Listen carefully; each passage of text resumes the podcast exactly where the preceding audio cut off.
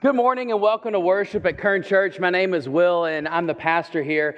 And uh, it is such a joy to be with you all today. Our, here at Kern Church, we're committed to creating hope and belonging by connecting you with a life renewed by Jesus. And, and that's really my hope for you today. And, and if you're joining us online, I want to say a special word of welcome. Thank you for joining our live stream today and uh, worship. I want to invite you next week, if you're in the local area, to join us in person at 9 or 11. I, I, I'm really glad to be in worship with you this day as we, as we come to God, as we, as we continue to, to listen to the Easter stories that, that Jesus has for us. So let me offer a word of prayer for you, and we'll continue to worship God. God, thank you so much for your spirit of life and love. I pray that, that you are blessed as your people bless and worship you, and that you will speak to the hearts of each one, so that when we leave this place, each one will know that they've had an encounter with you through Christ Jesus our Lord. Amen. You know, one of the, the thing, most important things that I, I, think that I can teach my kids is knowing the difference between needs and wants. Have you ever had that conversation with your own kids and your own maybe grandkids perhaps? You know, this, I need this candy bar or I need this sucker and maybe you don't need it so much. You might want it, but, but maybe you don't need it. And, and I think this is an important lesson to teach my children because I never learned that lesson. Um, and maybe you never learned that lesson either when you really start to think about it. And I might as well confess it now. Um, I have this thought that I need a new grill. And if you've been to my house, you know I have seven.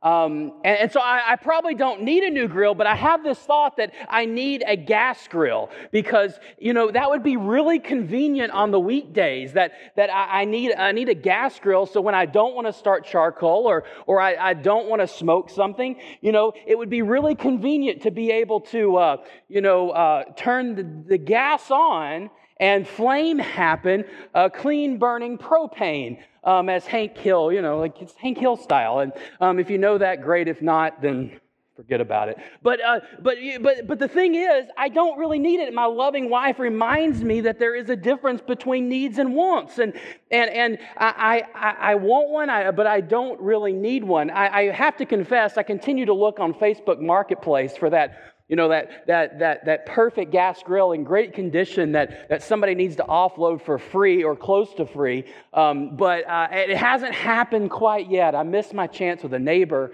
um, but I was having surgery that day and it didn't work out. But, anyways, knowing the difference between needs and wants it, it is so important. But needs and wants change over time.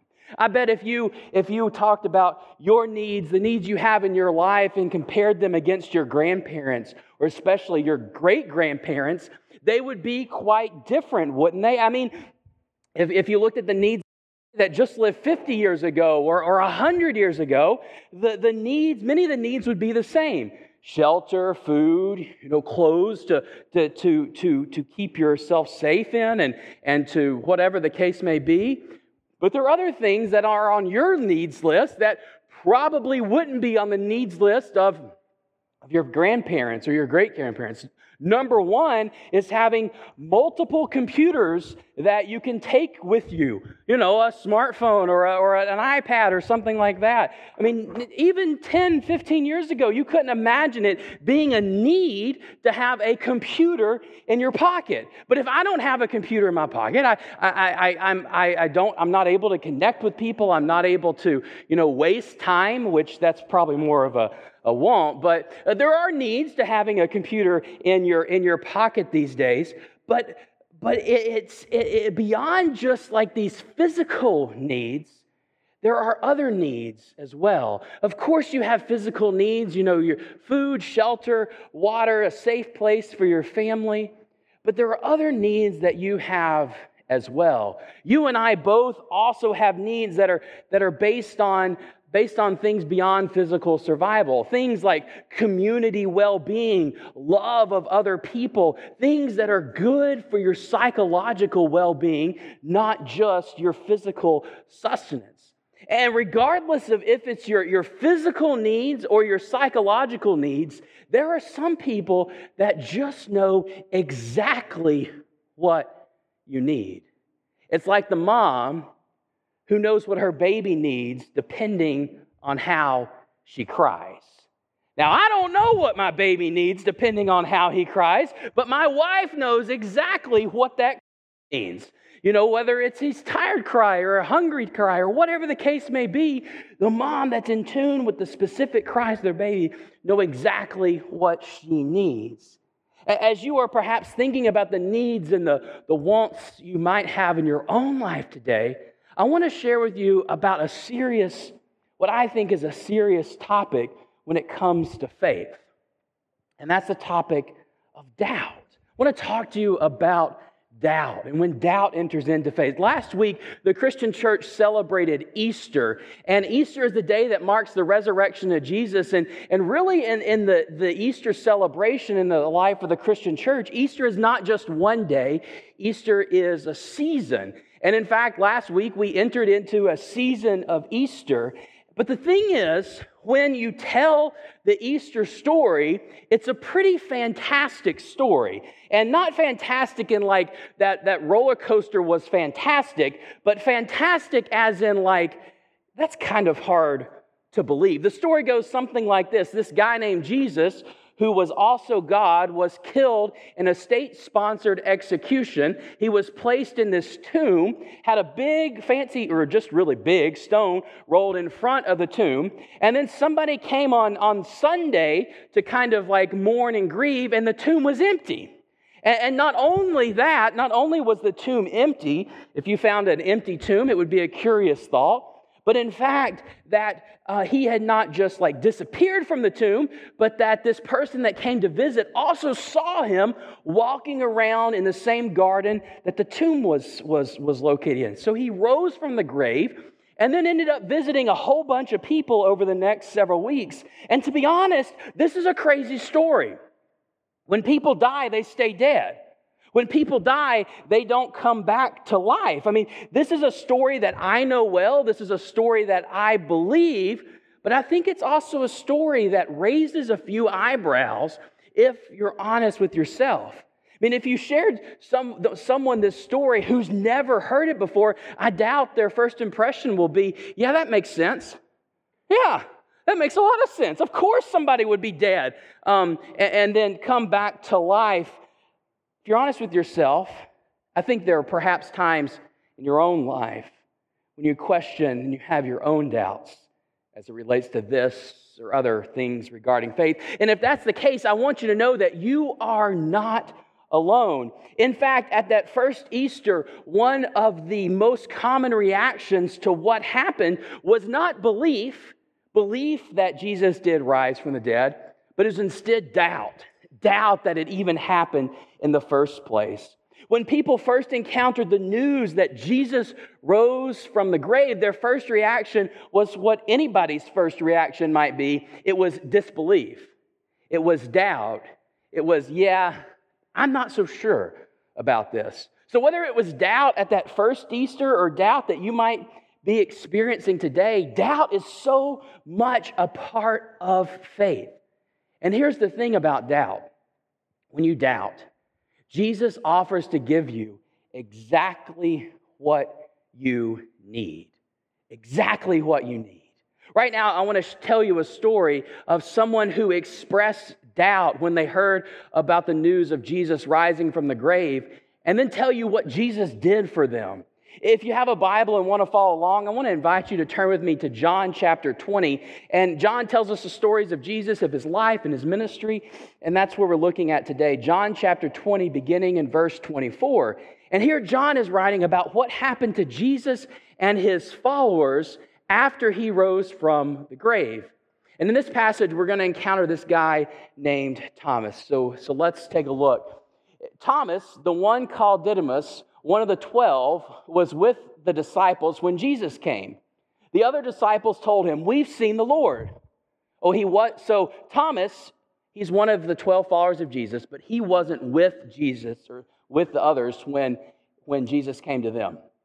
So he said, um, when they said, We've seen the Lord, he replied, Unless I see the nail marks in his hands and put my finger in his wound, I'm not going to believe it. So here's the thing about Thomas Thomas gets a bad rap. You may have heard the phrase doubting Thomas, may have used it yourself. This is just a colloquialism uh, about somebody who doubts. And, it's kind of become a nickname and a negative, uh, somebody that has a doubting side in their life.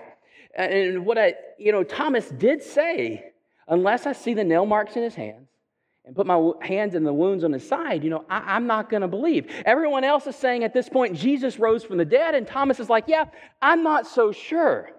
But here's the thing I want to point out about Thomas. Before you get too hard or we be too hard on Thomas, I want to point out the, the, the very first thing that I read in verse 24. And here you'll find that Thomas wasn't the only one who was doubting this news that Jesus rose from the dead. If you'll put that scripture back on the screen, verse 24.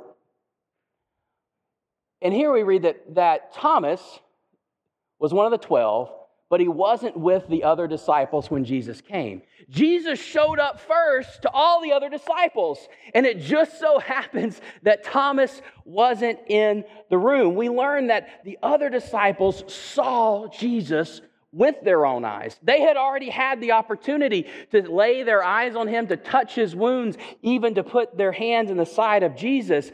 Thomas isn't saying that, that he doesn't believe in Jesus, or he isn't saying that he, he, he doesn't believe that this is possible, but what he's saying is, you guys have seen the proof, and I just want the same thing you have. I just, I just can't believe it unless I see and feel the same thing you have. I mean, these other disciples, they were doubting too. They weren't so sure about what had happened. You see, very early in the, the, the, morning on that Easter when Jesus rose from the grave, we find that there's this woman named Mary, and Mary is the first one to encounter the risen Lord. And she believes, but all the men, all the other disciples, they're in hiding. They are afraid, and they are in hiding. They, they, they, their, their, their follower, their teacher has been killed, and all of Jesus' disciples were in hiding because they were scared. And, and being in hiding and being scared, you know, that's not the confidence of people who are sure about things. That's the attitude of people who aren't sure about things. They're, they're not sure about what's going on. They're doubting this news that Mary is telling them that Jesus rose from the dead.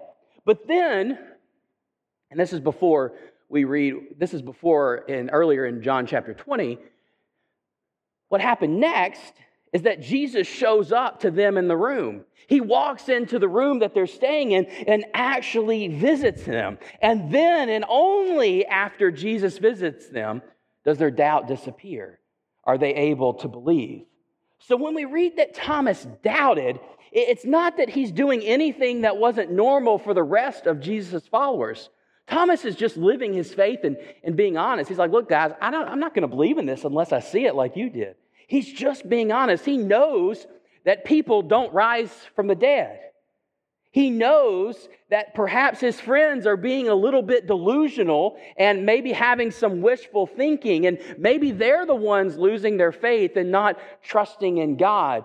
The thing that Thomas doesn't realize is that the other disciples already had their doubt met by the visit of Jesus himself. Jesus knew they were doubting, and he gave them exactly what they needed. And here Thomas is just saying, I don't believe you. And, and, if I don't see Jesus with my own eyes, I'm not going to believe.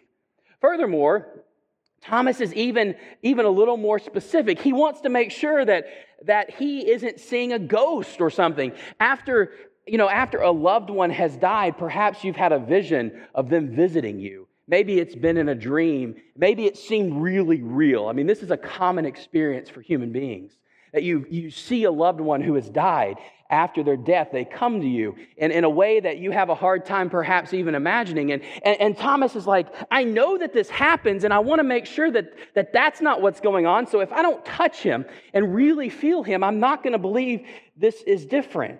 For Thomas to believe, he needs more than, than what his friends are trying to give him. In fact, in eight days, for eight days, his doubt will be building up. For eight days, his doubt will be building up and eating inside of him. For eight days, his friends will continue to believe. And for eight days, he's just not going to be sure about the whole thing. He's not going to be sure about this resurrection stuff that they keep talking about. And then John continues to tell us what happens in verse 26. After eight days, the disciples again were in a house, and Thomas was with them.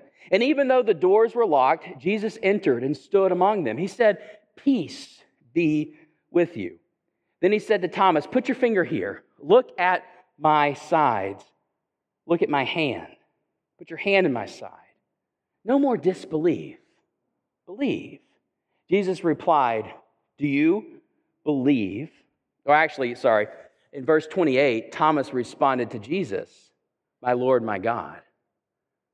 So, so Jesus said, Put your hands here. Look at me. It's really me. And, and, and Thomas, his doubt is, is put aside, and he says, You're right. My Lord, my God, it is you. Then in verse 29, Jesus replied, Do you believe because you see me? Happy are those who don't see and yet believe. Then Jesus did many other miraculous signs in his disciples' presence, signs that aren't recorded in this scroll, John tells us. But these things were written so that you will believe that Jesus is the Christ, God's Son, and that believing you will have life in his name. Thomas doubted that Jesus was alive. And he knew everything that he needed in order to believe. He needed to touch Jesus. He needed to witness the, the resurrected Lord himself. And Jesus knew, knew, knew this and gave Thomas exactly what he needed for his faith. In his doubt, Jesus offered Thomas exactly what he needed. You know, Jesus knew exactly what Thomas needed, and he gave him exactly what he needed. And Jesus knows exactly what you need as well. Here's the thing you and I are about 2,000 years removed from these events. You and I are about 2,000 years removed from these experiences that, that, that Thomas had with Jesus. And in these days, it, it, many still doubt this Easter story. In fact, there are a number of people who would, even a number of people who would consider themselves Christians, who think that this Easter story and this idea of resurrection, it's not so, something so much to doubt, but it doesn't matter all that much because it's really more of a metaphor than something that actually happened. And whether it happened or not, it's a good story that can provide hope and meaning in your life. It's a metaphor, and perhaps for some type of spiritual renewal in your life or, or hope or rebirth. And, and some, you know, it doesn't really matter if Jesus actually rose from the dead because it's a good story that inspires hope for a better tomorrow. And it is a good story that inspires hope for a better tomorrow. Or perhaps many see it as a spiritual metaphor about how good things can come out of bad things, and good things can come out of bad things. For, for someone that doubts for someone that doubts this central claim of the Easter story, that a man who was dead could be alive, I mean, they doubt because it's a ridiculous claim. It's a ridiculous claim. But what I want you to know is that, that those early followers of Jesus, they also knew it was a ridiculous claim. It's not a modern or an enlightenment idea or a 21st century idea that a man rising from the dead is a ridiculous claim. This was a ridiculous claim in the ancient world.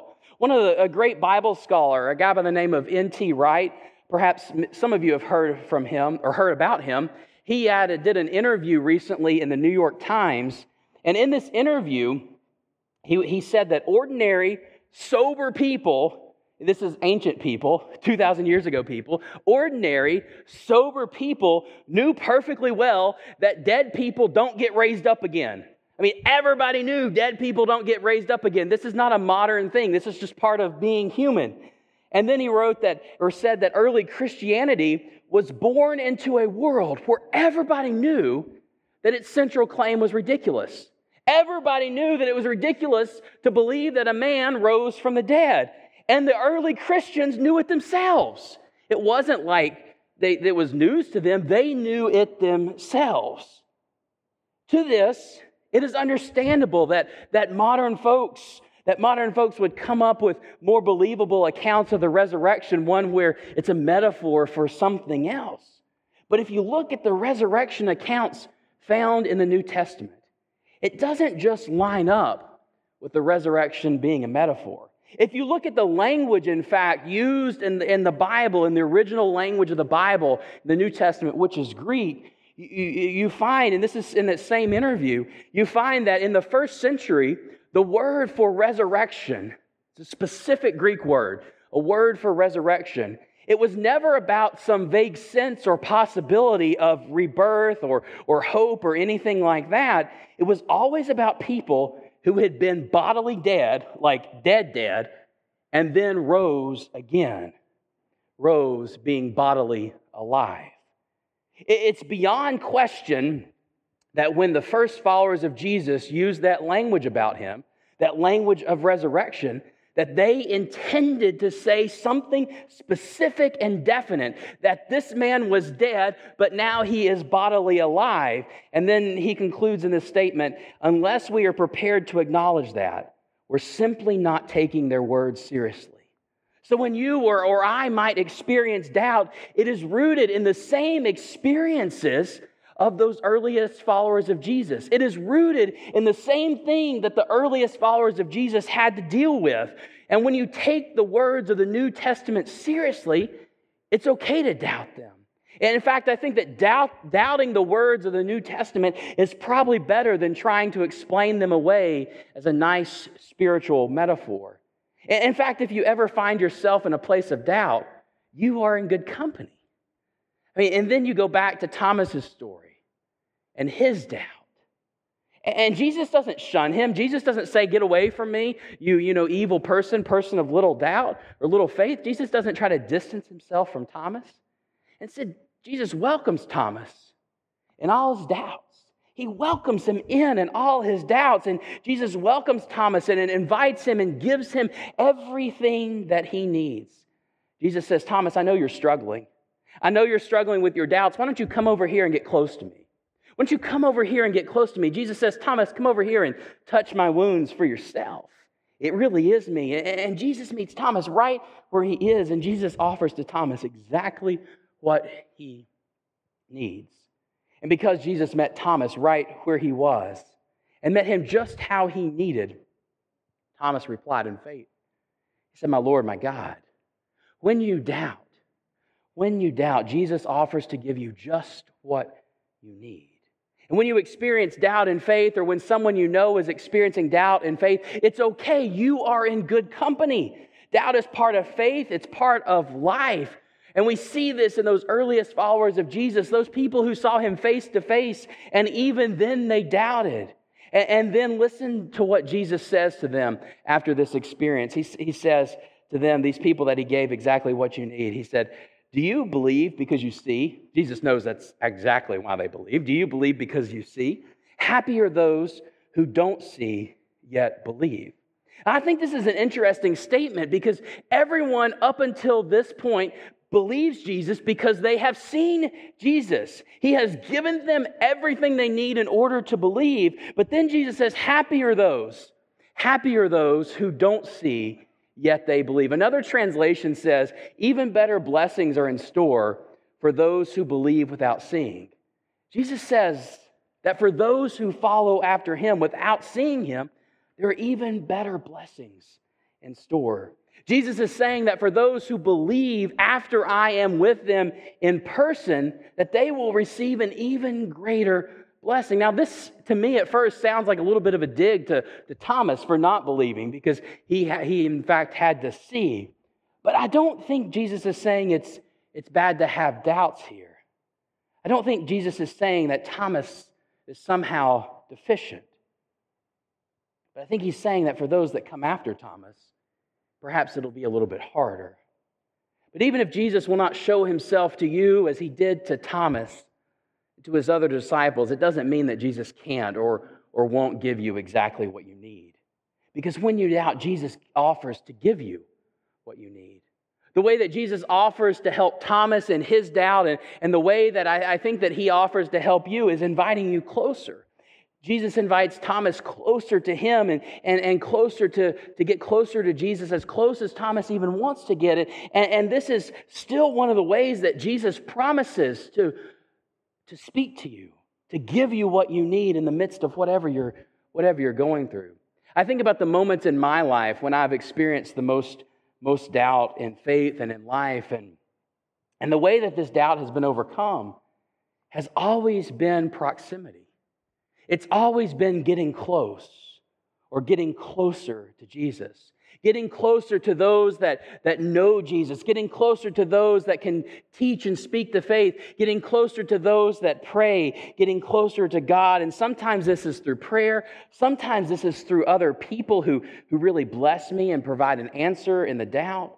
And for these times, I, I give God thanks because, because God knows exactly what I've needed during these times.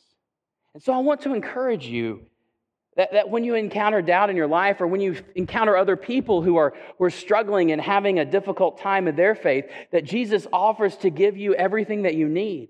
Jesus offers to give you, as he gave Thomas, exactly what you need closeness and, and love. And this is part of the Easter story. This is part of the message that, that Jesus shows up in life and in doubt, offering exactly what you need. So, regardless of, of what you're experiencing today or, or where you've been in the past, I want you to know that Jesus offers everything that you need. And maybe that's a place of doubt that you're holding on to, or, or maybe it's just a place of assurance that, that yeah, Jesus really does do this. Or, and, and if you, you, you look back in your life and you're at a good place in your faith and you just want to give God thanks that during your times of hardship and doubt, that, that you did receive everything you need. Or maybe you're struggling in a place of doubt this morning and you really need that presence of God as, as Thomas had that presence of God. And if, and if that's where you are, I invite you to ask for it. Ask for it as Thomas did. And I promise that, that God will speak to you in a powerful way. Right now, I want to offer a prayer for you as, as you continue to seek after God, continue to, to invite Jesus closer in your doubt, in your hope, in your life and all that you have. Let's pray. God, I thank you so much for your presence. I thank you that, that you spoke to Thomas in a way and gave him exactly what he needed hope and life and love. My prayer right now is for each one who hears these words is that you will speak into their life in a powerful way. That if there is doubt, that you will show up you will show up giving exactly what is needed. And for those that, that aren't here and those that are struggling throughout our community and our families and our lives, I pray also that you will show up in a way that speaks to them, offers them everything they need for hope. In your name we pray. Amen. As the song said, God so loved the world, God loves you. Take this love with you this day. In the name of the Father, the Son, and the Holy Spirit. Amen. Thanks for listening. If you want to reach out to Kern Memorial United Methodist Church or see entire services, you can visit our YouTube channel, Kern Memorial United Methodist Church, and remember to like and subscribe for updates. You can also visit us on our Facebook page at Kern Memorial United Methodist Church. Thanks and have a blessed day.